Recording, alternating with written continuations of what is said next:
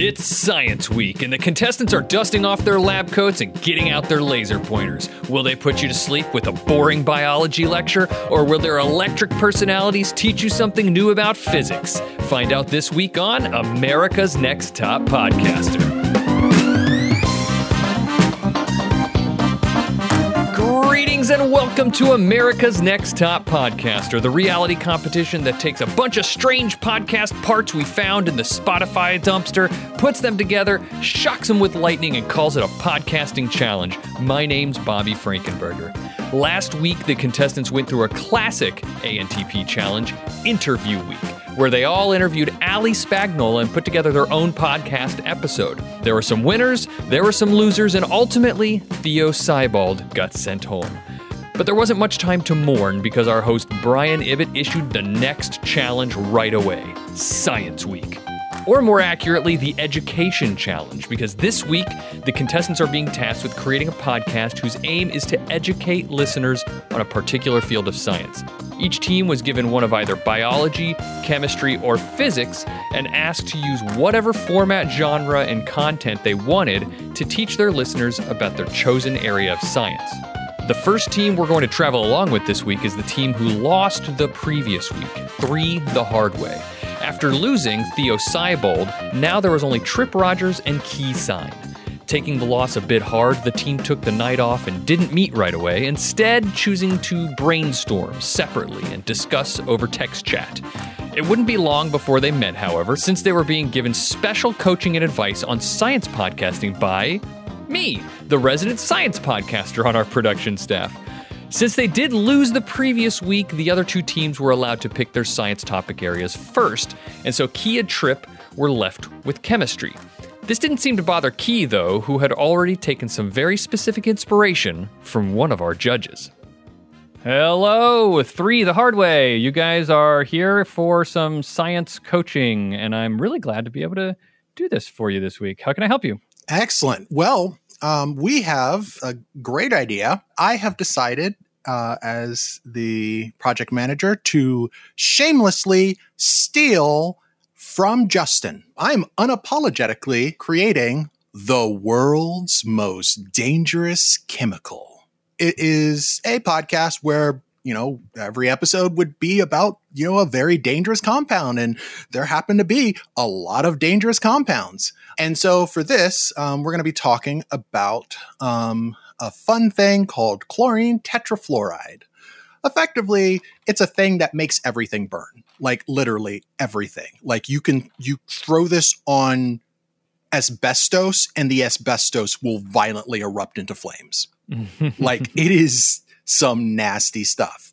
Um, and we've got, um, you know, it starts out, you know, if you're familiar with World's Greatest Con and how Justin tends to kind of structure things, um, where it's like picture this a lab in nazi germany and we're talking about like you know how they discover this material that is the ultimate super weapon but then they realize maybe it's so super it might not be a good thing for them to even have because it destroys the containers that they put it in. And anything you use to try to extinguish it just makes it burn more. It's a great hook because it's like immediately you're drawn in and you're like, what could this thing possibly be? It's it's destroying you can't even put it in something because it just it sets it on fire and it burns it. Yeah.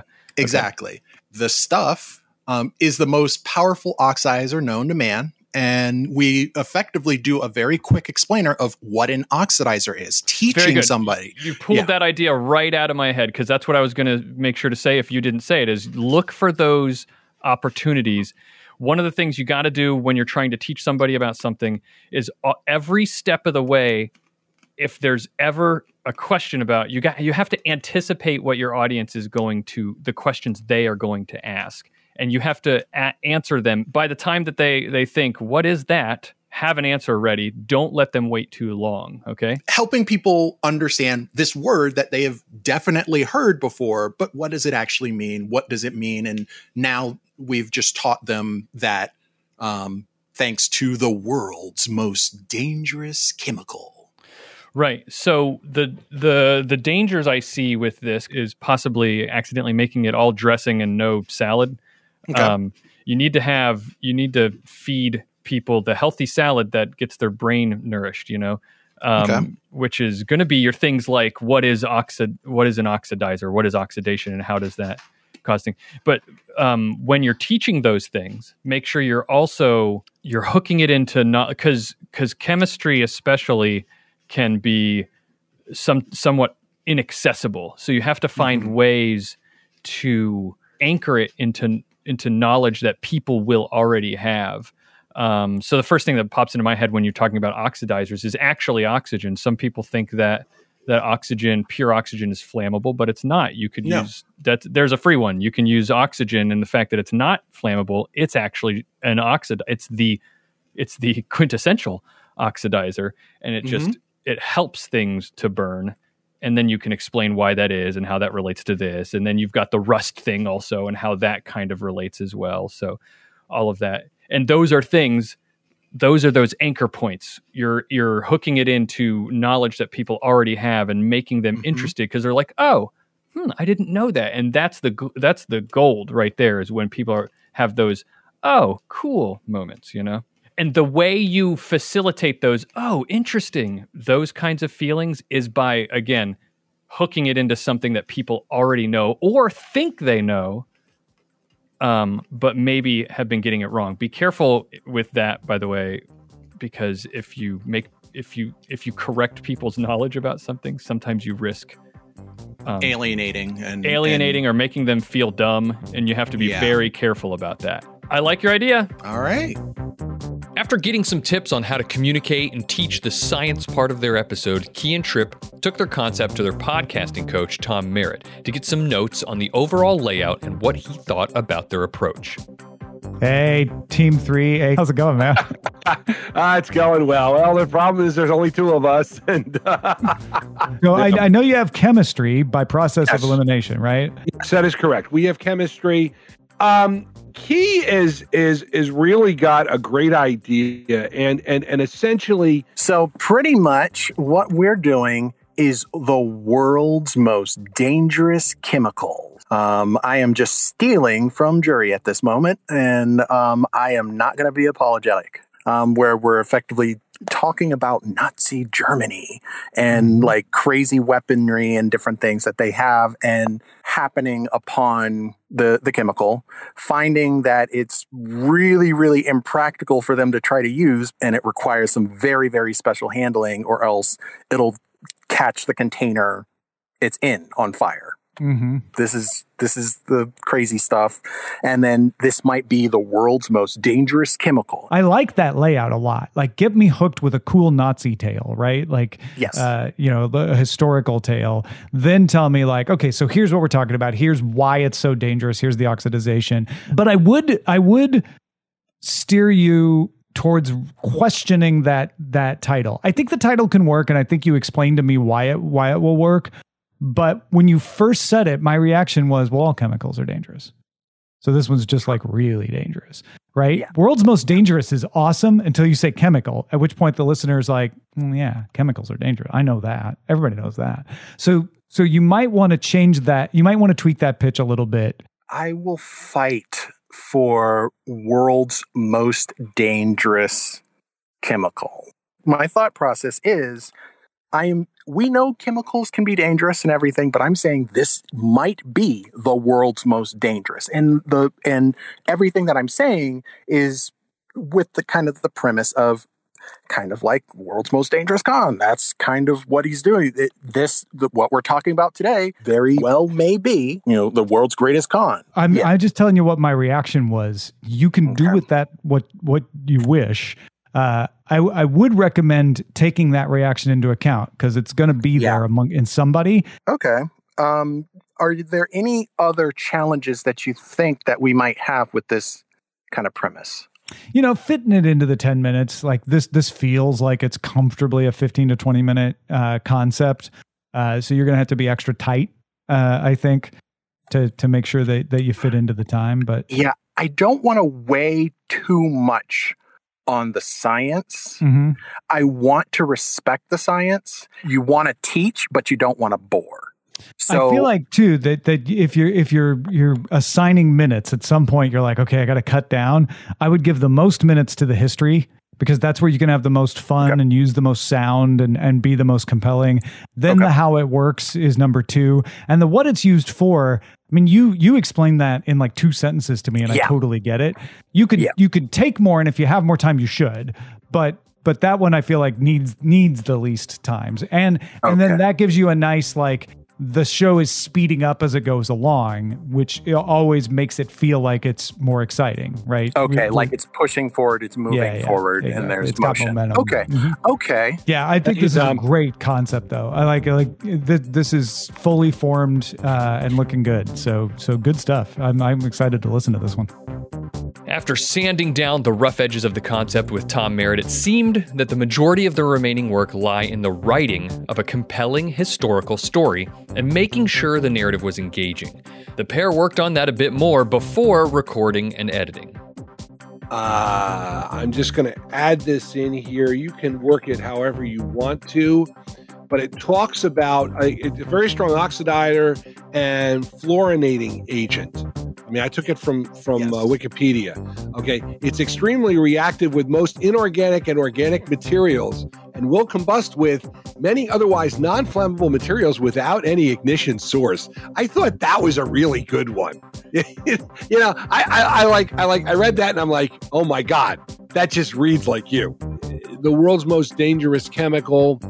He's got a point there. I mean, all chemicals are dangerous, but um, It, it's kind of the I- premise, but kind of the the bit, uh, and and everything is that I'm I'm married to that concept of just completely aping his style, which is kind of a part of that. But to the same respect, we do need to look at this and and speak to this as a standalone, like Tom said. and the other thing I was going to say is, with the world's most dangerous chemical, what if we added a bit of re- a bit of reverb behind it to make it sound threatening?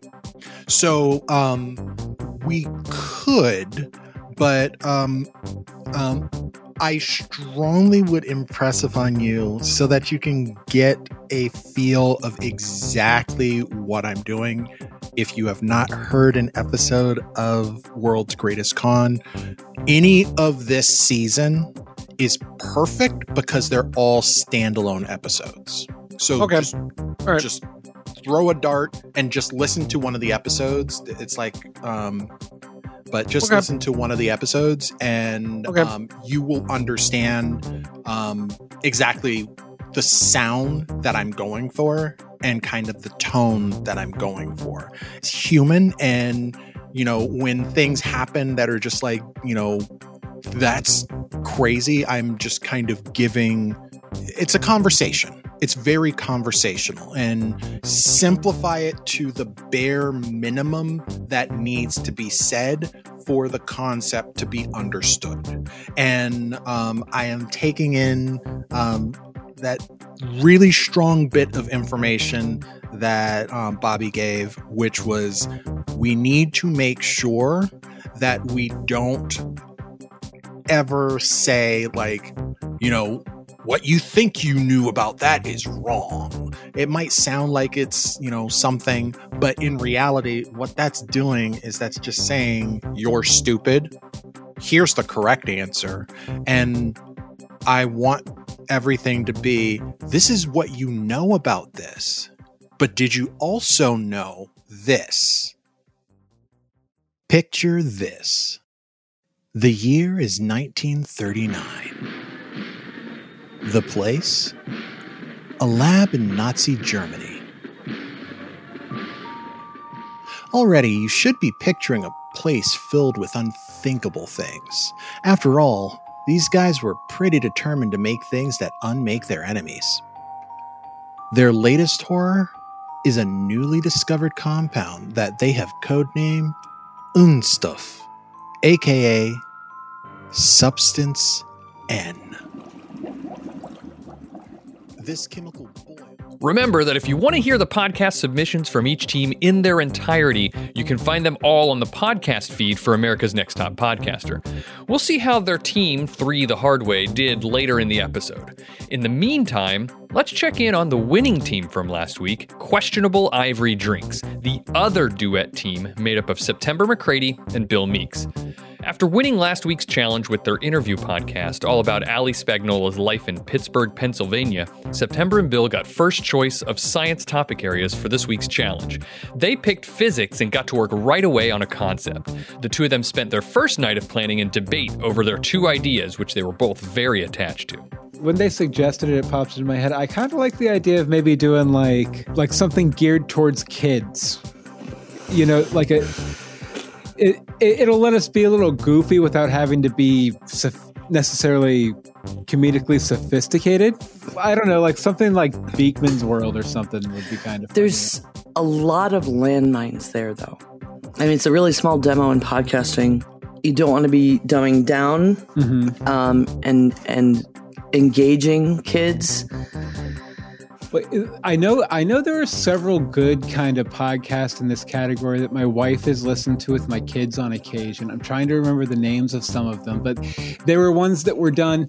Yeah, they were goofy. Yeah, there were booger jokes but by the same token, they kind of held her attention too, and it was something they'd always listen to, like on the rides to school. Part of my thinking with the kid thing is just, you know, my name's Bill, but I'm not a science guy. With science topics, you can get so complex and so high minded and higher level in the conversation that it might be a benefit to us on the product. I mean, I don't know how you are with science, but it might be a produ- uh, benefit to me on the production end of it to keep it simple, stupid. You know what I mean? Well, I had another thought having it be the stuff you hear about all the time in your sci fi shows and grabbing onto one of those things as a topic, like the actual science behind and there's yeah. plenty of material out there. I mean, there's a recent thing I was reading about wormholes. Absolutely. Absolutely. I love that. Let me take your idea like it's a Rubik's Cube in my hand and let me twist it a couple times here. What if we did something like the physics of the DC universe or the physics of this or the physics of that property? Like maybe try and do it through like a pop culture lens. Well, what I think you've got there is definitely the flavor and the relatable hits we want to be able to make to keep people engaged in what we're teaching. Mm-hmm. But doing it through that lens or from that point of view, I think has a danger of stepping straight out of it being actually educational. And and I'm almost at the end. I'm at the end of season six of DS9, and there's the whole wormhole like that predicated the entire you know show. You you love Star Trek. I know that about you from our conversations we've had. We should do it on Star Trek. Well, I'm especially right? into it right now. Um, yeah. Well, if you're but, immersed in it, all the better. That's what better time to, you know, do do a do an episode on it than when you're immersed in it. And I and I know enough about it that I won't be completely useless. So I think, you know, the more specific we can make this idea. The science in your fiction. The science in your fiction. I like that. I like that for the general concept. I think for the episode, like I said, we should really kind of narrow it down. That, right. And I, then I we can narrow it down. Once they started feeling like they were coming together with a single vision, September and Bill decided to take a break for the night and chat again the next day before getting some science coaching from me. However, it seemed that over the course of the night, the kids' podcast idea began to worm its way back into Bill's thoughts. But we still have to decide like, if we go with a kids' show, that's an entirely different thing. If we did a kids' one, some principle of physics, aim it at, you know, science fair middle school group and then do it in the form of scientific method uh-huh. where it's a kid has a question or we present it as you might have been wondering if you're studying in class about this if you want like a dumb kid for to for people to explain stuff to I can either do a. I have a couple stock kid voices I do myself, and I also have uh, three kids in the house. But I can be like this, you know, and then you pitch shift it up just about half a step, and it sounds like I'm 11 years old. If we were doing it for kids, I would really want kids' voices, and Mhm. it's it's another potential landmine. The the Trek physics thing. I looked, by the way, and the science in your fiction is not a show, and the breadth of potential topics is just huge. I just kept thinking of more things, and then I was watching a show, and it brought things up. It might be a nice thread to be like, you know, how Star Trek shaped technology. Like, pick three of these. Kind of like talking about like maybe Geordi's visor and how that's kind of inspired. Say tablets and phones, like we were talking about, that sort of thing. Mhm. Um, that might be an interesting. I mean, I don't want to do a Peabody and Sherman, um, but you know, it makes it really easy to explain stuff while keeping it sort of, you know, character based, which keeps us, you know, interested as a as humans. You know, maybe the character is someone who just assumed everything on his favorite show was real. You know, like uh yeah, and when we get to space, I'm gonna I'm gonna replicate things because you know we have repli No, we don't have replicators. This is why, this is X, you know, that sort of thing. Like that I, I think it's too far. I, I I'm afraid of going into comedy or hammy cheesy stuff when we're Mhm. supposed to be doing a science show that is educational like unless it's a kids show Still not sure whether they were going to go with their kids show idea or their science of Star Trek idea. The two of them met with me to get some pointers on communicating science and to see what I thought about the competing ideas. All right, he- hello. Uh, I get to enjoy your company in a different capacity this week because I'm going to be coaching you guys on Science Week, my favorite week, of course, because I love science. Yeah, so um, I won't waste your time with my introductions. I will let you go ahead and get to it and start. What? How can I help you guys? What are you guys thinking about? Well, uh, we have kind of a concept here called the science in your fiction. I'm going to go ahead and pass it over to September to kind of discuss it because it's kind of she's the big Trekkie, so it, it's kind of her baby. So go ahead, September. so um yeah the science in your fiction and then framing it whether we do it as one thing in trek that people hear all the time all the time and is that real or is that not Mm-hmm. um and we could do it as we could focus on particles like what are part- particles versus theoretical particles or ones that are proven and how they really work or not we could touch on the story of the mri Yeah. because apparently it was like a physics professor who got the idea from tricorders and Star Trek. Yeah. So what I like about this idea is that it fulfills one of the the big things that I always think about when I'm thinking about what to talk about in terms of science on on on my show, which is uh, relatability. There's this like there's this idea of anchoring in constructivist learning theory that, where you want things to be um, anything you want to teach somebody new, especially the more complicated it gets. You always want to anchor it into some kind of um, domain of knowledge that that your your audience already has. Here's a bunch of information. You might do a great job explaining it, but if they don't have any way to relate to it or care about it, then they're not going to remember it. Um, and that's your goal is to get someone to remember it so much so that they want to and be excited about it so much so that they want to tell somebody else about it. Is if you can catch somebody's attention and get them excited about an idea then they're they're much more receptive to learning about it. So that's what you want to do is you want to find those things in this area that you're thinking about about science fiction stuff specifically. Are, are you staying with star trek?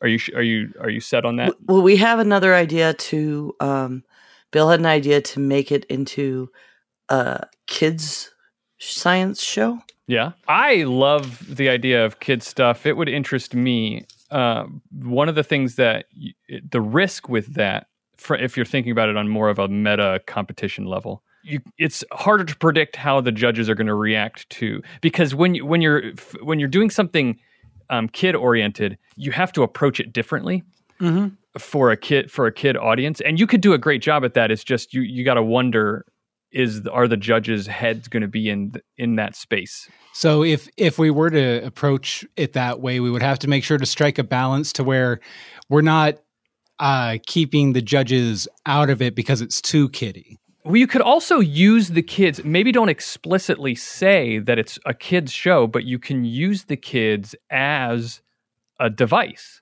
Mhm. to to teach. Um, you know, there's the whole classic. We I do this on our podcast. It's structured as a, a Peabody and Sherman style thing.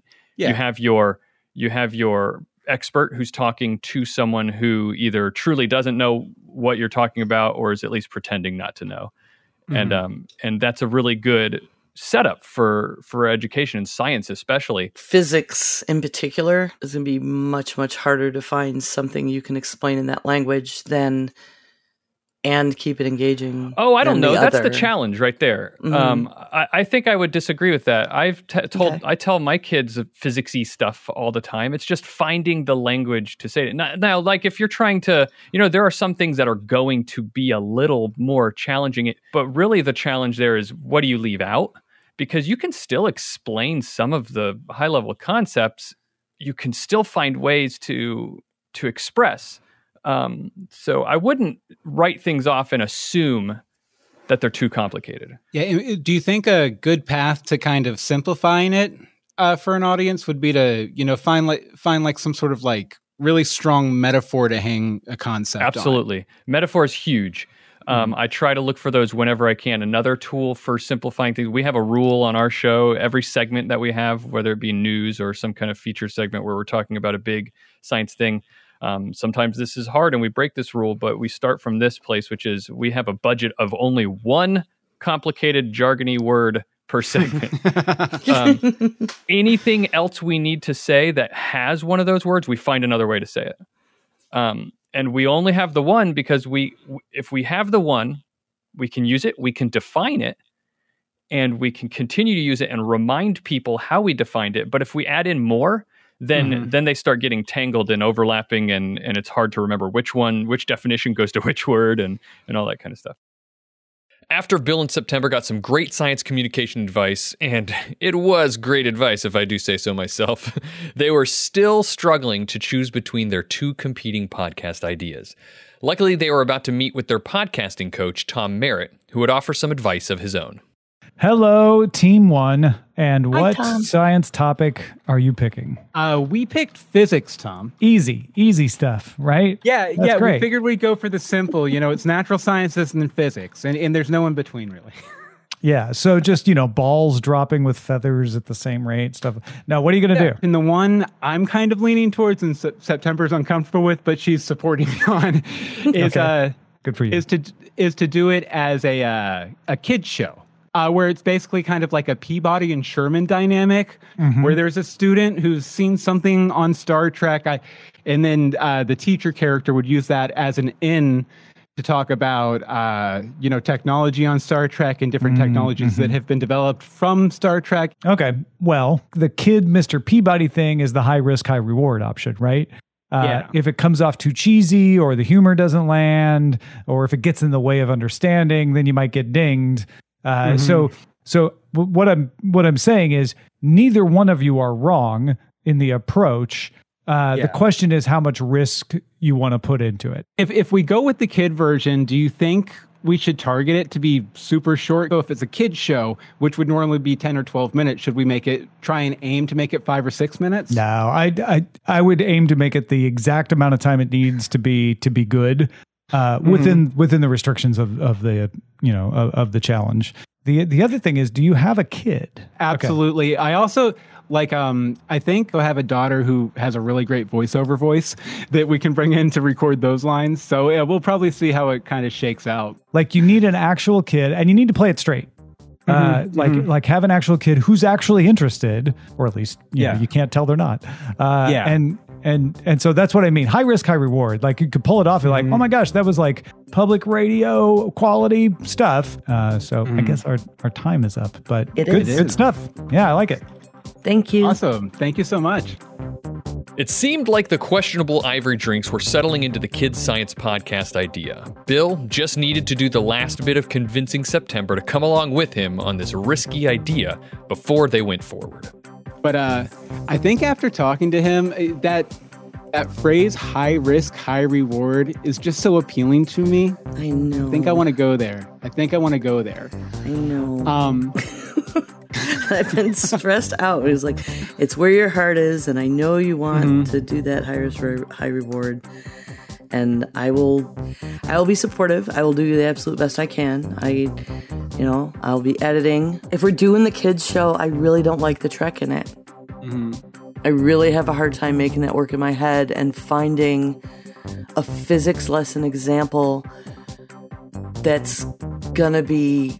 I don't think we need to tie it into Star Trek.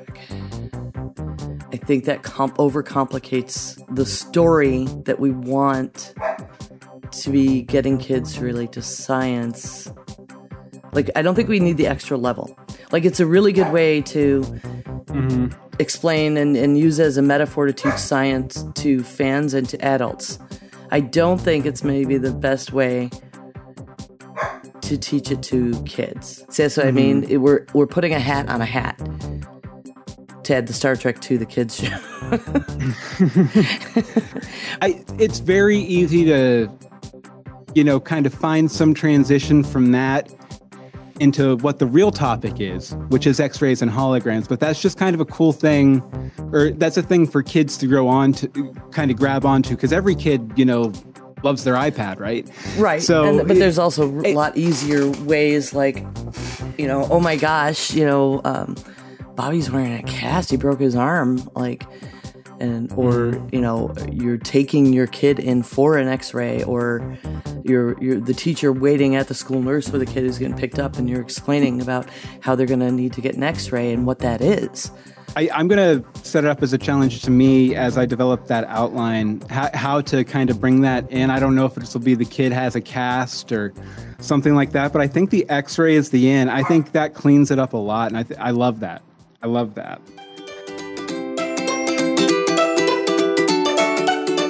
There's a lady in my town who helps kids with their science questions. She's not hard to find. You just go to the science center, find the big door with a molecule painted on it, knock three times, and say, hey Marie molecule! eliza so good to see you come in come in Uh, thanks, Miss Molecule. Oh dear what's wrong eliza Y- you sound so anxious I'm worried about my brother Liam.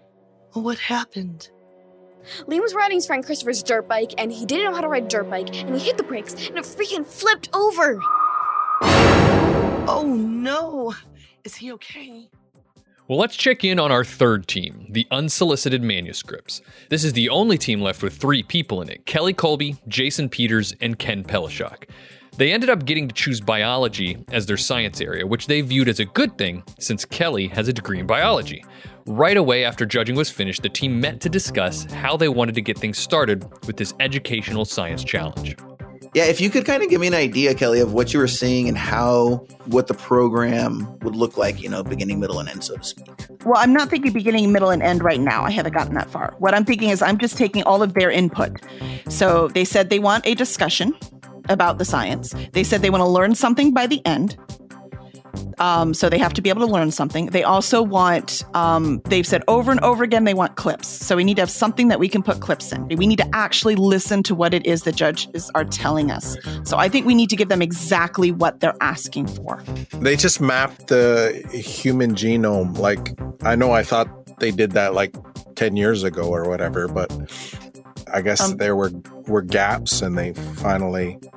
They did that in the late the 90s, thing. so I'd be very interested to see what thing you just read.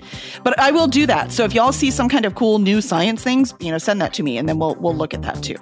It does seem clear that like they kind of want this to be accessible to like someone coming in with no background on anything, right? Right. Like it Yep. definitely needs to be like presented to a layman. So, I Uh-huh. thi- so for example, like I mean, just up front, I don't know what a genome is. I don't know what genome mapping looks like. I don't know what the Mm-hmm. effects on that are, right? So we want to make sure that we set up a format to where we can convey some very basic information at the top and then sort of extrapolate from there as we get into it.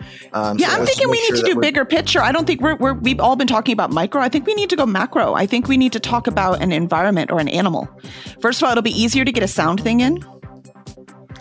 Okay. if we do that um because we can get the sound in of the animal you know we can get some kind of behavioral thing in there like from a so the one thing that i i'm like as the editor right is i'm thinking about the Mhm. soundscape and that's a really strong uh like setup concept whatever you want to call it because yeah we can do mm-hmm. so much with the sound design right? Like we can incorporate whatever the animals you know mating calls are their danger uh-huh. calls you know we can use some serengeti music if it's in the jungle or whatever but yeah. Mm-hmm. Basically what i'm saying is you know i can be sold on any direction as long as i can see it and feel good and like oh okay yes i see that. Cool we're all on the same page. Like we see the same so i'm doing everything to try to find the this silent frog i want to find its darn chirp. So i went on i even went to twitter um, and there's a whole frog thing that also posted this story. And i asked them i'm like does anyone have a recording of this? So i'm going to see if anyone answers um, because i can't find the recording anywhere. Um, but because that would be so cool. But putting frog sounds in of these other frogs and you know doing jungle sounds and having that kind of thing on i tried to find the interview of the guy who discovered them um, but I can't find his voice anywhere. Um, but he actually saw it in the field first. Okay. So now it's no silence. So that's the first story. The second story is they found two new species of frogs. And this is a cool thing too, because we're acting like a live, like this is a podcast that exists. Um, often a lot of the podcasts, they go, oh, it'll be in the show notes. Look up the picture, right? So we can do that too. Yeah, sounds good. And I mean, I'd love if we can like, you know, do this tomorrow and record it. So if it doesn't work at all, we can scrap it. we can just write something. I I think if we can focus on getting the listener to care about these frogs, then mm-hmm. we've got we we're, we've got it. The unsolicited manuscripts had very quickly come up with their show concept.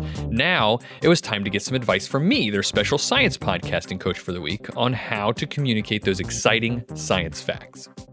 Hello, uh, unsolicited manuscripts. So we're doing science coaching this week, and you've got me as your science coach. What do you guys? What do you need help with? Okay, so our pitch is we are looking at scientists in the field, and we're like three science fans, and we tell each other stories about scientists in the field. And this episode, we're talking about equatorial uh, frogs. So, so when you say scientists in the field, are you talking about scientists as like a general? Yeah, it's like what they're general term? actually doing in the field. and it'll give you an excuse to talk about some interesting things that are that are being discovered right now. you got it. Do you have any thoughts about how to make it relatable? How to make people care? Uh, yeah, that's where we were having a hard time. Like, that's that's our goal: make people care about these frogs. Sometimes research in animals and like with frogs, you know, there's there's it all depends on the specifics, right? If it's um if it's research that's being done because, you know, they're trying to find some chemical that's going to make some drug that's going to save some lives, there's a connection, right? There's there's a reason people might care. Now that's to, to me that's maybe a couple of steps to making people care. Sometimes you don't even need people to care as much as you need them just to be excited about Yes. hearing about it. That's what I'm going for. Yeah, and and that's not always that's not always about like making people feel to care about things. It's just and the way you ac- accomplish getting someone excited about something is there's this constructivist learning theory idea called anchoring and it's just um it's it's the idea that you when you're teaching something to somebody you want to connect it to some domain of knowledge that they already have The coolest thing we had is because one of the stories is about the frogs. They are scientists are actually starting to breed in labs some of these exotic frogs from Mhm. Ecuador to sell them in the pet trade so that they can underprice the people actually capturing them. oh so to actually protect them in the wild. so that's great oh yeah, right. I love so that. cool. So th- that is m- my favorite kind of story, and what I mean by that is is over the the time that I've been doing this, I have these like general like models for how I how I write something, and and the Mhm. one that you just said would be what I call the bowling alley model. Mhm. Um, first thing you want to do is um, the very first thing you want to do is explain is say the headline, say what you're going to tell them, like kind of spoil it at the beginning. A lot of people think with these kinds of things you want to like leave them in suspense at the beginning. It doesn't work. Right. I agree. You you just tell them at the beginning. Mhm. This is what this is about. Now go back and explain give the background then you back up and explain why is this important and that's where you set up the problem that exists and then you go back again and knock the pins down with what's what the science is, what the new thing is that's being done to solve this problem. A couple of other things that I think about when I'm doing um, sciencey stuff is metaphor is big. Um, with with the, the stuff that you're talking about, it might not be as important um, because you have a lot of built in. You're already probably going to have a lot of imagery you can use that are mm-hmm. going to get people thinking. Dude, there's these see-through frogs. They're so cool. Yeah, that's that's one thing. Is um, like it's very visual. So yeah, visual is great, but you have to find a way to put those images into people's heads. Yeah, they look um, like those those jellies. You know those jellies yeah. that you eat at Halloween yeah. that have the organs on the inside? It looks just like that. You're doing great. See, that's what you that's exactly how you need to do it. Too many people assume that audio is not a visual medium. Uh, we are very visual people. We will make the visuals ourselves. Um, if you if you give us if you give people the fuel to build those visuals, they will make them. So that's what you got to do. All right. All right. Thanks, Bobby. You're awesome. After getting their coaching from me, it was time for their regular podcasting coach, Tom Merritt. They had some questions for Tom regarding how to format their episode and how to structure the writing of the script. Oh, team two, what are we doing this week? Hi, Tom. We are uh, looking at scientists in the field, and it, we're trying to make it like a kind of a conversational, uh, kind of inspired by this podcaster Bobby Frankenberger. We tell different science stories to each other, and they all kind of center around a theme. Three different stories about frogs, where we're debating about how much to script it, and we don't want to sound scripted. Not like a Wikipedia, not a list of facts. We mm-hmm. want like a human connection. I, I guess. think you need to level this up uh, you you need to answer the question: uh, Why would anyone want to listen to this episode? Like um, the idea is they're like um, an early warning for the ecosystem kind of thing. Boo! Like they're boo. important. Don't don't tell me bad news. Don't don't oh. don't tell me another like oh and guess why the world is doomed because frogs are dying. Like okay, you, you've got to tell me something. Like you can get that message through, but that can't be your message. So it needs to be ho- hopeful. Well, it just needs to be like, I want to listen to that, right? If I see like Ecuadorian frogs are dying and the climate is, and it's bad for the climate, I'm going to be like, yep, I know. I'm a bad person when I do that, and I'm not going to admit it to you when I do that, obviously. But as a listener, that's what I'm going to do. So okay. you need to tell me like Ecuadorian frogs are the coolest thing ever. Also, if they, and then at the end you go, and also if they all die, we lose all this coolness and the climate is changing and they could all die. So we need to do something, right? That's right. how you get that in. That can't be your main message though. So you need to come up with a killer tease. That, that's where I would start. What is the hmm. killer tease that you're going to say at the top of the episode. And and I'm not saying you have to craft it the way I'm about to say it, but it should be something like where you could say, like coming up on the show, a mute toad that secretly sings why scientists are tricking people into make amphibians pets to save them, and gummy frogs are real. Like, yeah. Ooh, you know, I like gummy frogs are real. Yes, gummy frogs are real. I think is the best totally example here because yeah. it's short and it gets to the point and it makes you go, "Well, what? What does that mean? Let me find out more." And then from there, each of the stories doesn't have to carry the weight of being hopeful and exciting. You just have to know what that entry point is so that when you get to the story, you can be like, they aren't exactly gummy frogs, but they're cool. And here's why. It, to get back to your other question that I didn't answer earlier, like, should this be scripted or, or should it be conversations? I feel like each introduction should probably be scripted, although I would recommend bullet points for this so yeah, that you don't sound scripted. Uh, but but know what bullet points as if you're telling the rest of the team. Okay, here's mine. I'm going to tell you about the gummy frogs now, uh, and you could put a music bed under that while you're telling it, and then you have almost staged but very short, like the other two reacting, but you don't script how it's going to go, right? So so you know that Kelly's going to ask you know like where do they where do they live? Or or some obvious question that you know the listener is going to have you could give voice to that. You could have a quick back and forth on each of those. All right no this is going to be good. You guys, i think you guys are going to rock this. Cool. Thanks tom. Cool. appreciate right. it man. Today on this is a science podcast we'll virtually travel to ecuador to see what some herpetologists are up to.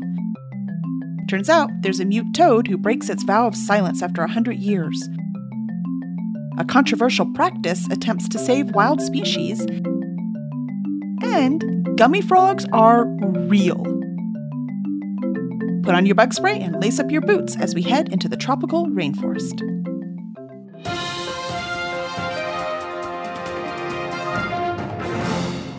Hi, I'm Kenny P, and I'm a science super enthusiast.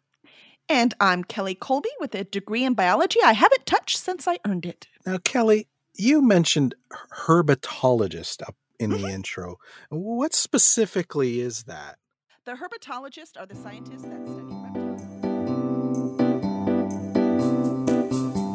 Hello, Hammond Chamberlain again. Said it once, I'll say it again. I'll say it all the time. Noise is a constant problem. There are big noises, there are consistent noises, there are loud noises, there are room noises, there are clicks, there's pops, there's all kinds of things. And the more noise you can reduce, and the easier you can reduce it, the better everything sounds. For general noise suppression, I use the Waves NS1 noise suppressor.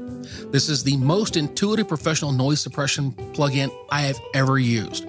It is one slider and it adjusts the gate using just one slider. It instantly analyzes and adapts to your signal in real time, bringing the foreground into focus as it eliminates unnecessary background noise. Also, it features an attenuation meter so you can just see how much overall energy is being removed from your signal input. It's got automatic, adaptive real time noise suppression. It's ideal for dialogue, voiceovers, broadcast, music, and more. And it is amazing to use. This is the first thing I drop into my mix chain on any voice. I set it to about 30% and then make adjustments from there. I love the NS1. It is easy, it is simple, it is effective, and I cannot recommend it more highly than I do. So if you want more information on the Waves NS1 noise suppressor, go to waves.com or click the link in the show notes.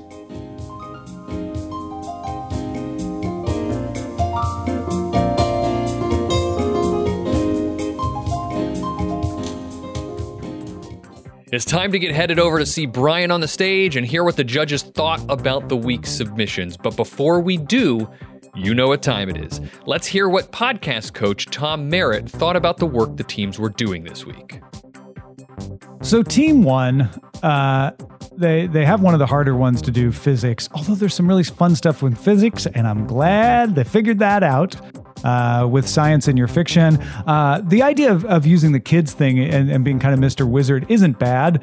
Uh, that can be really fun. That that could really go over well. But like I told them, it's high risk, high reward. Uh, the other thing that concerns me about this team is that they're still kind of split on which of these they they're going to do, uh, and they really need to just settle on one. And there's no wrong answer. Uh, I know how that can go with a team though if you got if you got two people who are really attached to their idea. So I hope they're able to figure it out. Team two uh, has one that it is is very niche because it's about Ecuadorian frogs, not just frogs, Ecuadorian frogs.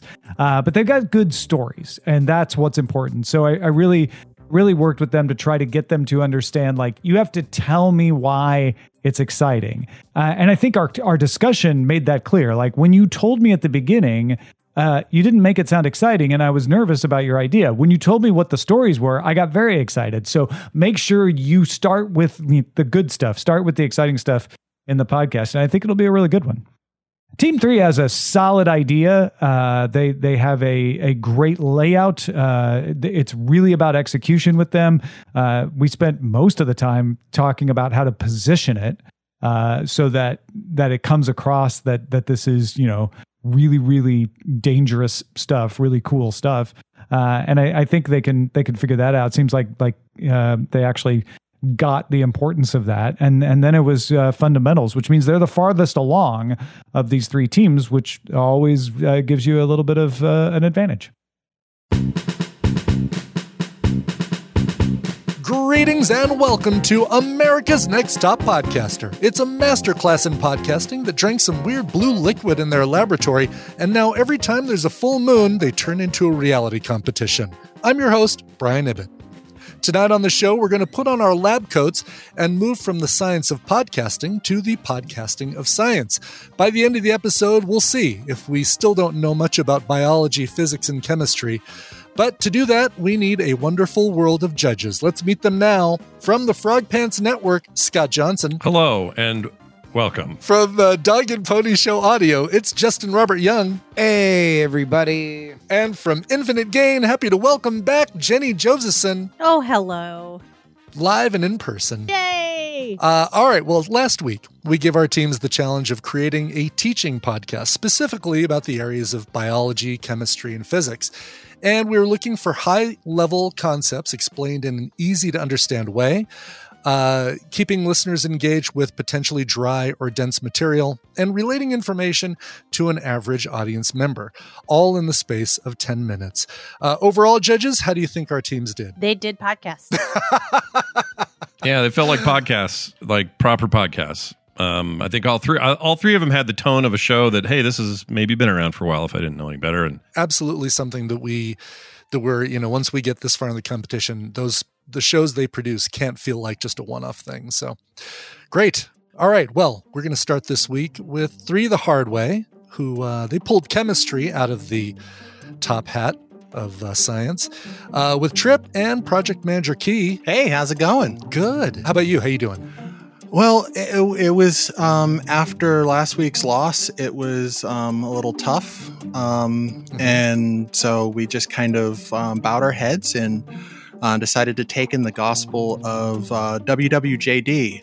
Uh, you know what would uh, Justin do? I, I just we we just tr- decided to try to just steal his entire thing. All right, and, and you know we have two other judges, right? Uh, oh, it's fine. You, you got to take who you can take from. Whoever leaves their cards on the table and you like them, go. Just go. It's totally fine. Uh, all right. So with um, World's Most Dangerous Chemical, what would the show like before this episode or after this episode would be? Uh, would it be about? Like, is there a second most dangerous chemical, or would well, there? Um, kind of. Um, my inspiration here is um, World's Greatest Con, which is mm-hmm. the fascination of mine if you haven't noticed. Sure. But um, kind of the idea is, uh, especially with the most recent season, they're all a bunch of different things. So it's not so much making the claim saying, you know, this is 100%. It's this could be, this may be. And so there's tons of chemicals out there. But um, this one I felt had kind of a really good hook. All right, well, good. Um, yeah, and material wise, I mean, you've got at least six different flavors of Mountain Dew that would work for other episodes in this series. So uh, I think this is this is a, a, a podcast that's got some legs. Let's go ahead and get to our judges. We're going to start things off with Jenny. Oh, hi. So, first of all, I liked your title. I thought for your podcast. Um, I think you did a good job on the part uh, that was sciency, right? And the part about rockets and the part about everything. But I've got to talk to you about tone and how you use tone to talk about Nazis. Nazis are not lighthearted, flippant things. Do not be cute or vague about the Holocaust. When you say something like, After all, these guys were pretty determined to make things that unmake their enemies. You are referencing the Shoah, the thing that killed six million European Jews, many other people who were considered to be undesirable, and my family in the entire village where they lived. If you are going to add history to your science podcast, please get your facts right. Mustard gas was used in World War I by Germans not Nazis who didn't technically exist yet. They were used by Germans, British. They were used by a lot of mustard gas was used by a lot of people. So the Nazis were not the people that pioneered gas warfare. They did use gas in their chambers. And so you did a whole thing about the Nazis and gas and somehow kept one out. And I don't know what's worse that you kept it out or what you would have done with it if you said it tone is really, really important.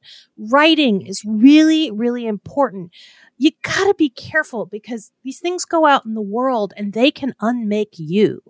Uh, let's move over to Justin. Look, I, I know that both of you guys are uh, good dudes, and I'll echo all of the positive things that uh, Jenny said. I think that this is a fascinating topic. Ironically, it, it is not the the substance that is particularly uh, uh, the problem; it is the handling and storing of this topic. So, if we are going to say that World's Greatest Con is an inspiration, then what I would really have loved for you guys to do is to take inspiration from how we handled Nazis in the first season of that of that show. We have to make them competent. We have to make them human. We have to make them relatable. And by the time that you get to the end of a four episode arc, you have to empathize with Hitler because he is the one who is getting conned.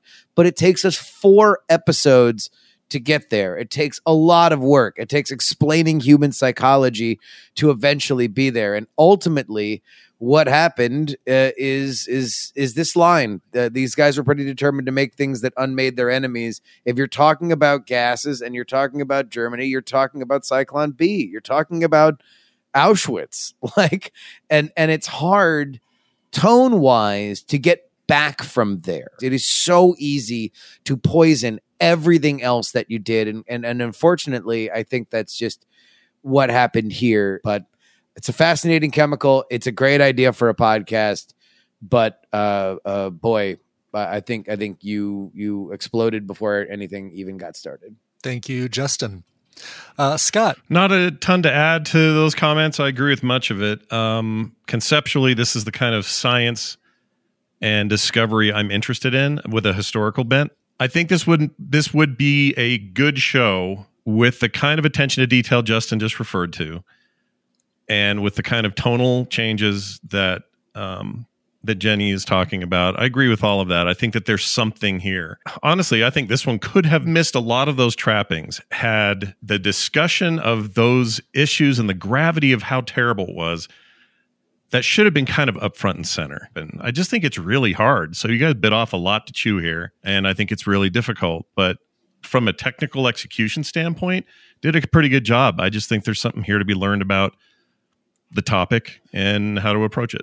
Because you start in Nazi Germany and now you're asking us to think about everything that happened in the chemical exploration of Nazi Germany, then we're in Auschwitz mentally. And and uh, that's not where you want to be when you eventually want to take us to the stars and cleaning out uh, uh, uh nuclear facilities. Very good. All right. Thank you, uh, Justin. Thank you, Scott. All right. Um, thank right. uh, thank you for for all of this and jenny i i am mortified right now because i'm i was blind and i wasn't seeing and i i really really want to apologize right now because well i really appreciate it and i and i'm o- only sharing my yeah unadulterated uh like fury because it's it's like a it's a tough world out there right now for yeah. people who are talking. And what I wanted you to hear was imagine that amplified by all of Twitter, right? Mm-hmm. Like imagine, like so. I think the and I want to take it back because I really I, I I know you folks are wonderful, right? Like, and I know this is just a thing that happened and it, it got by and something that was so fast, but like, you know, when the, in doubt, have a sensitivity read have someone if you're going to talk about um, a, a, people or a race or a gender or whatever it is that's not uh, inherent to you just get a couple eyes on it even if it's just family or friends or anything like um, uh, the rule is generally like if you're talking about the nazis like get another eye on it you know if you're talking mm-hmm. about slavery and you are not of a culture that was oppressed by it get like three eyes on it, you know? And it's a it's like a protective measure. Thanks, Jenny. All right. Uh, and thank you, Key and Trip. Let's move over to questionable ivory drinks. They drew physics. Hello. All right. So, hey, Marie Molecule. First off, come on, Molly, Molly Molecule. Why? Wh- why not? Well, it was a uh, September uh, suggested. Maybe we name her uh, Marie after Marie Curie. And yeah, I, I, that's what I thought. That was oh. smart. yeah, that is smart. All right. Yeah, Very and I, I, love alliteration too. So, well, I mean, I guess the other one would have been alliterative. maybe you know, maybe mine would have been a little too redundant. So, good on you for for going the right way. Uh, you'll definitely looks like you're going to get some points from Justin for that choice. Uh, tell me about your guest voice this week. You had uh, someone named Eliza join you. Yeah, she's this really weird kid who has been sleeping in my house for the past 11 years or so. Uh, she's my daughter. Liam was riding his friend Christopher's dirt bike, and he didn't know how to ride a dirt bike, and he hit the brakes, and it freaking flipped over. um but uh she she uh loves to perform uh she actually uh helped us out a lot Oh. she does a lot of her own like animated videos where she does voiceover for them a lot of them actually about anxiety which is why i kind of focused in on her anxiety for this because it's something she kind of approaches in her own artwork Oh, very cool. All right. Well, let's get to our judges. We're going to start off uh, with Scott this time. Okay, congratulations this week on being the best produced of the three. uh, I think by by a long shot. I really liked um, the quality of it. I struggled though with a thing that's probably just me, and based on the scores of my cohorts here, I think I might be alone in this. But I I'm not big on acting stuff.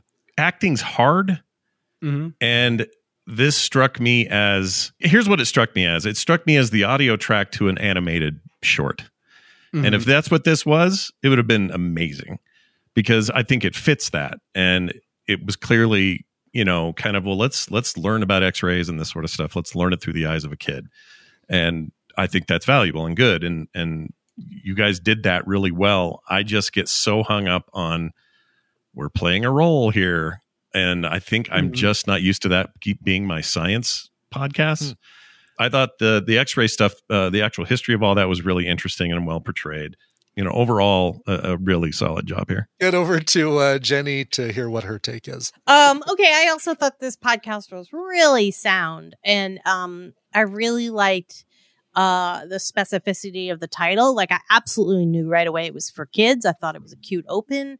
Um it, you know what I think maybe Scott is like the acting itself didn't bump me, although I feel like it kind of dragged on, like the energy of it lessened.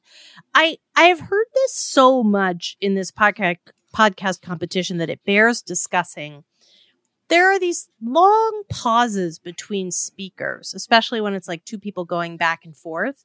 Like when two people go back and forth in an actual conversation, it's not like, hello, I liked your podcast. Beat, beat.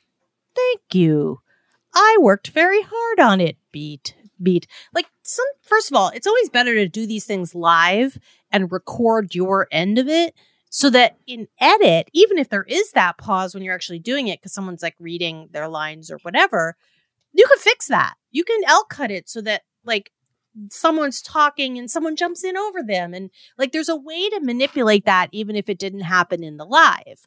Uh, and there's a way to get just as good quality. And I've heard it so many times that I really want you to think about how people talk. We really mimic the sound of real conversation um and the way people talk when they're excited about a topic right? So I, I guess that's where i would go is to challenge all of you in this competition to um think about how people actually talk. And also like just props to your daughter for doing such a great job. Like i was like who is this person she's great and i didn't know who it was like i didn't know the Mhm. voice so Yeah, it felt like cheating a little. Not saying it is, and it didn't count against you. she's she's that good. yeah, she was really great. Yeah. so I I guess that's what I'm saying is just for all of you. This is not just a you guys uh, thing. It, it is please think about how people talk, and even if you just nudge a, a line of track just a little bit to the left uh, when you're editing, it will it will make a difference. All right, let's get over to Justin. Yeah, unfortunately, with stuff like that, there really isn't any other uh, lesson other than like use the force. Like you just kind of have to like close your eyes and be like trust, trust your instinct, the initial immediate instinct that says awkward or not awkward, um, and then make the adjustments accordingly. But uh, uh, that is what it is. Uh, s- I, I don't appreciate Scott's uh, uh, xenophobic comments about acting podcasts. They're a viable part of the landscape. Uh, uh, I I don't know what kids podcasts sound like, but this one sounded like a kids podcast, and uh, I, I think it, I think it got what it uh, what what it needed to. Uh, this is my favorite of the week. Congratulations! Thank you very much, Justin. Great. Good job, guys. And let's uh, move over to the unsolicited manuscripts. Hello. Hello. How are you guys doing? Very well, thanks. Had some rose hip tea. Doing well. so uh, Kelly, Jason, and uh, you, Ken, picked biology this week. Um, you guys had a little bit of an advantage with Bell, uh, with Kelly's background in biology. Yeah, did that did that almost provide too many directions to go in, or was it pretty easy to hone in on a well, on a target? There was a lot of uh, ideas thrown about, uh, Mm-hmm. so we we landed on frogs. We just thought the judges really needed to hear more about frogs. All right. Well, very good. Let's uh let's see what our judges thought. We're going to start this time with Justin. Uh, boy, the big lesson of the week sound effects. When, why? You've got to have some kind of philosophy when it comes to your sound effects. And I felt that they were random throughout the episode, but the one reason why I have to bring it up and I had to ding you for it is that you got very silly with the sound effects, specifically the Labumbas and the Gaia Labamba River. It's so fun to say. But that undercuts when you are playing random things that go along with the themes, you are undercutting or making me not believe that the actual frog sound that you play is the actual sound of the frog. Does that make sense? Like like you you need to you need to set these things up and if you are doing things that that uh, take its own attention, then you are distracting from it. Yeah. Um, with that being said, I liked your music design. I like the stories. I, I, I think that if you made the show uh, a little bit more atmospheric and a little bit less slapstick, it would have been one of my favorites of the week. All right. Thank you, Justin.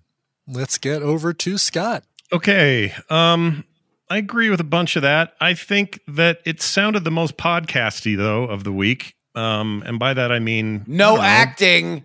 No acting. Uh, well, there was a little. You guys did some, you know, there was some acting. But I liked this approach of casual conversation.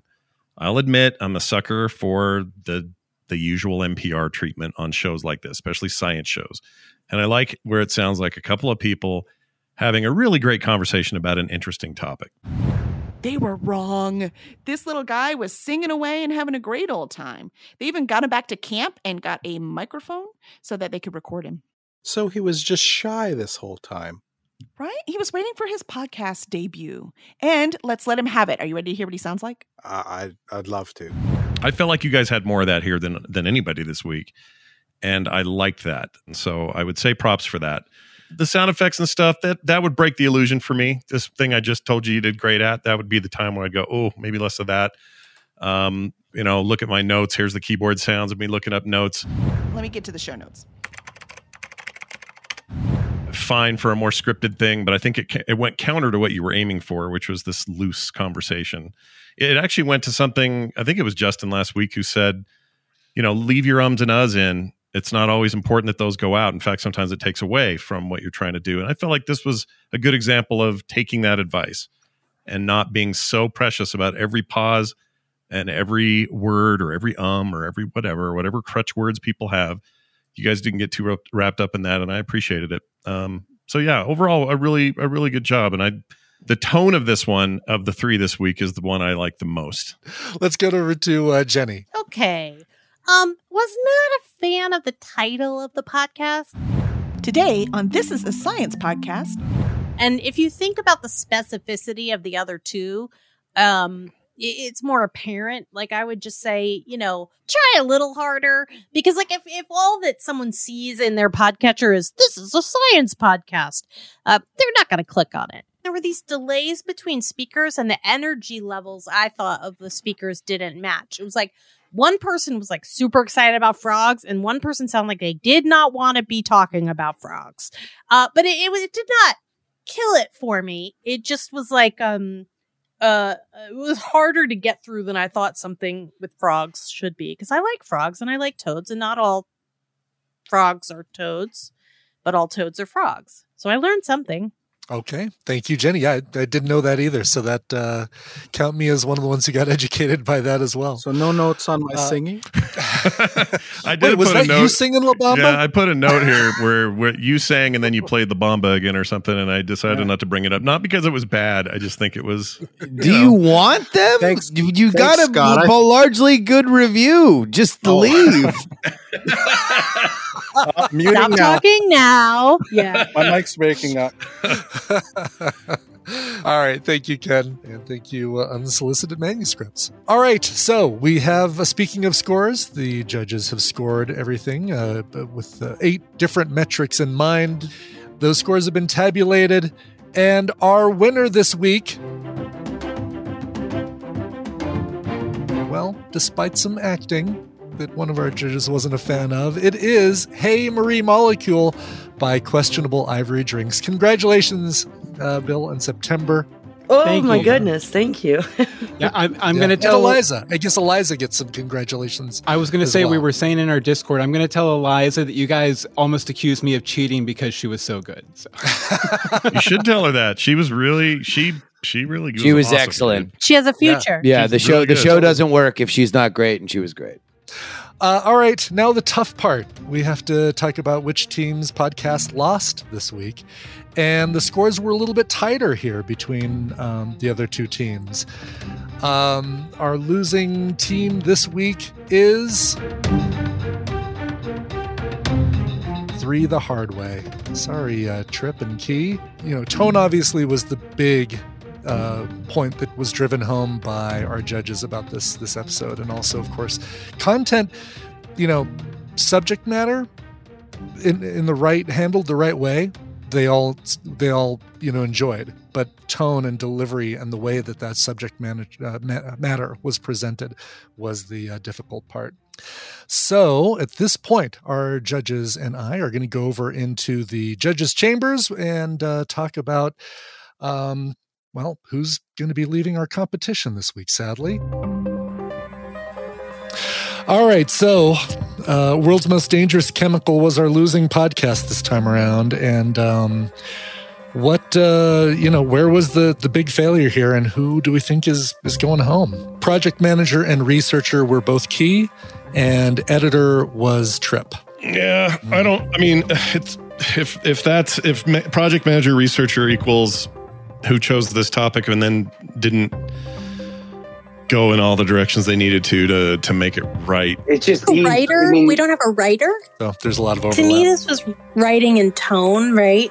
Mhm. Uh, it research like is not inherently bad, and, and project manager inherently is like, well, nobody caught that, but the project manager and the researcher or writer were the same person. Yeah. If it comes out of your mouth, it's your responsibility. Mm-hmm. Like that's just it.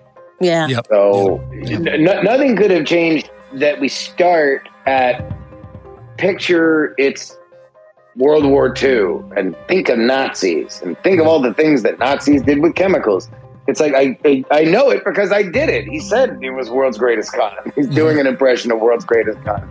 The Yeah. problem is with World's Greatest Con that we a we never come in on the thing that's happening. We come in on another story that Brian is telling uh, uh, to set up the theme.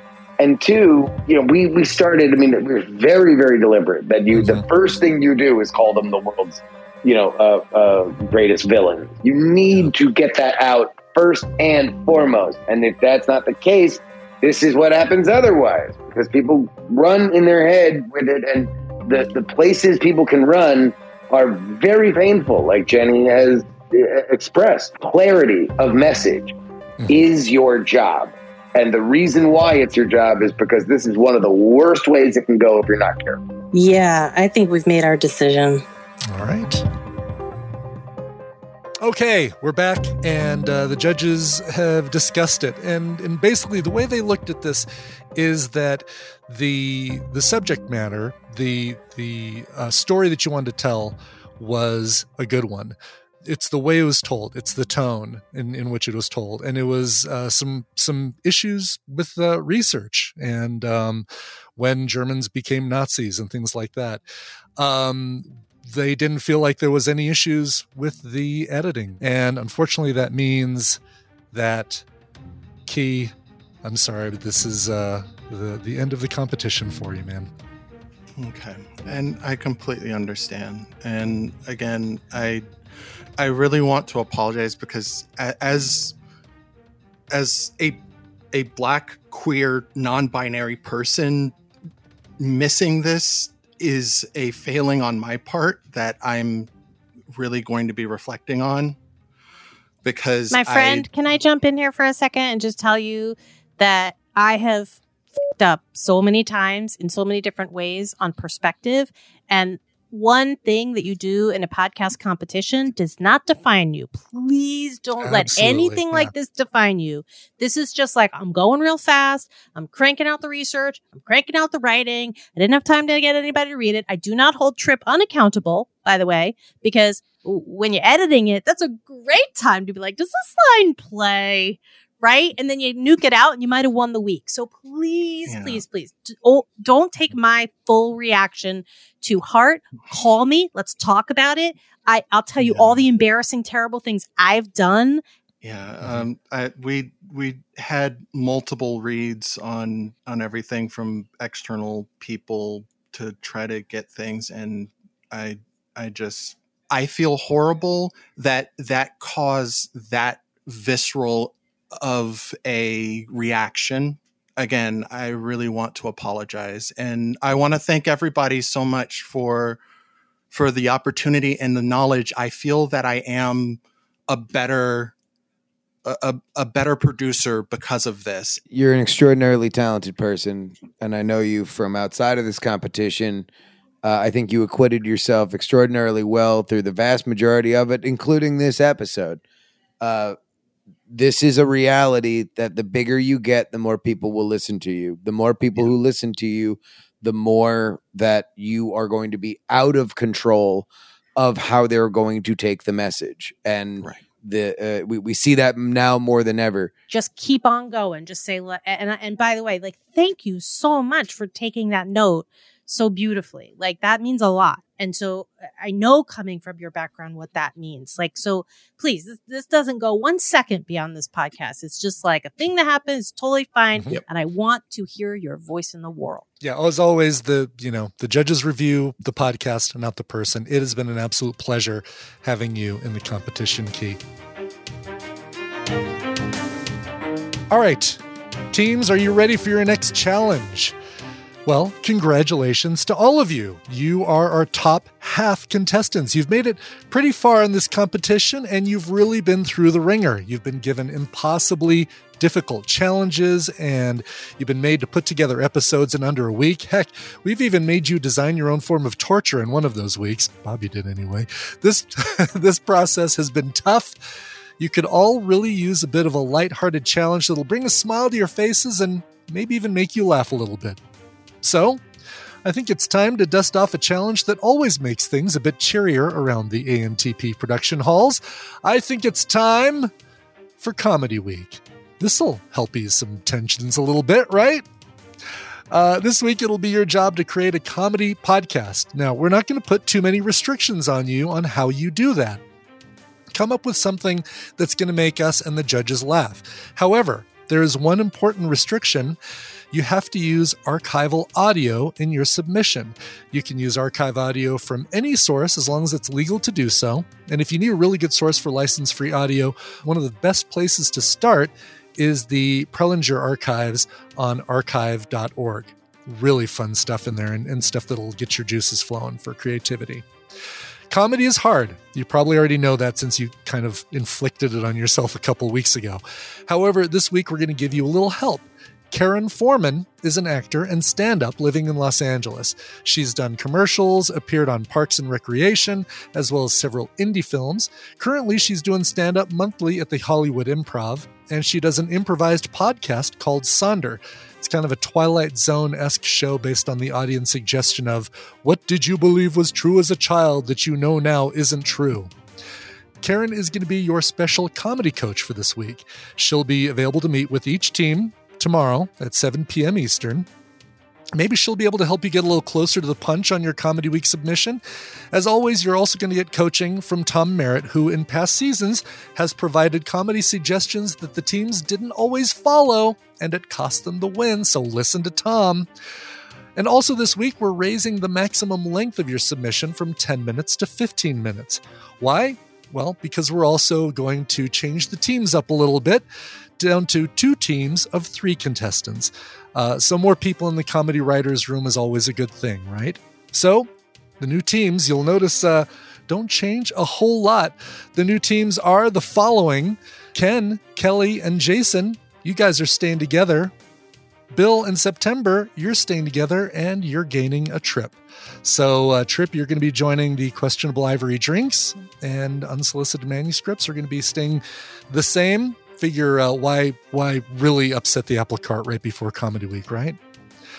Uh, as always, treat this episode like it's one episode in a series, and of course, uh, make make us do your best to make us laugh. We know it's not always easy.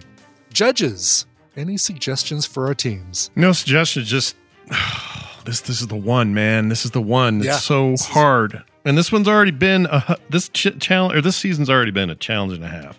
Here's my advice Tis better to be less funny than more too funny.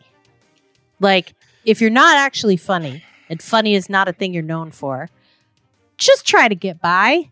Don't don't shoot for the stars. Just have a conversation, uh, uh, uh, or do whatever it is you're going to do just enough. Because the only thing more painful than an unfunny podcast is one that's trying so hard to be funny that it's unbearable. Jenny's spot on. The weird thing about comedy is that often the less you try to be funny, um, the the more funny you are. Uh, there's a lot of things that are funny about you that you might not realize. It takes comedians very very long to figure that out. Sometimes it's literally the definition of being a professional. Uh, this is a hard hard challenge. Godspeed.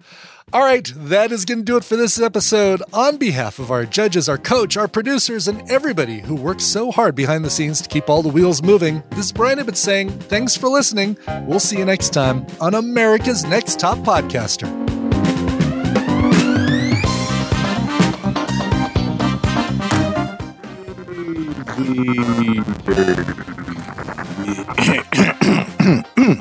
uh, h- hi, um, signed here, and um, yeah, so that happened, and um, you know, it's it's actually fair.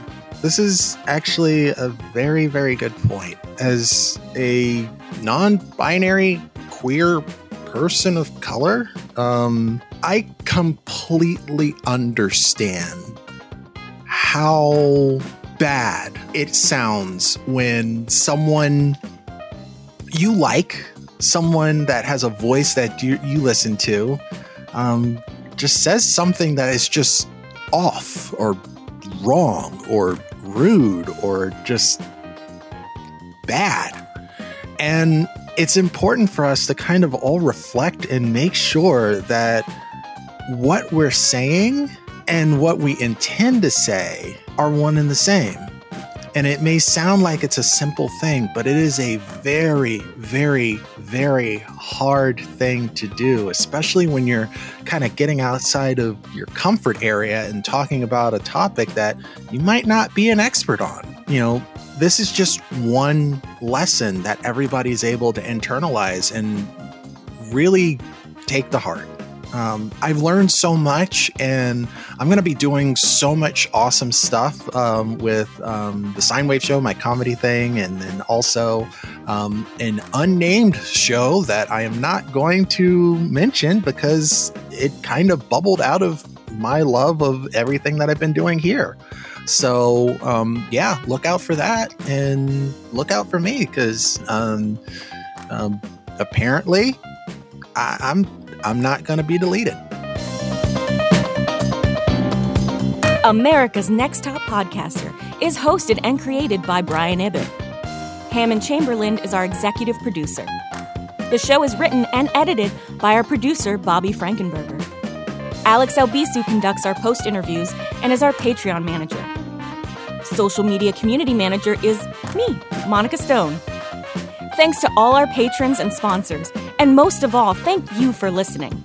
For more information, go to americasnexttoppodcaster.com.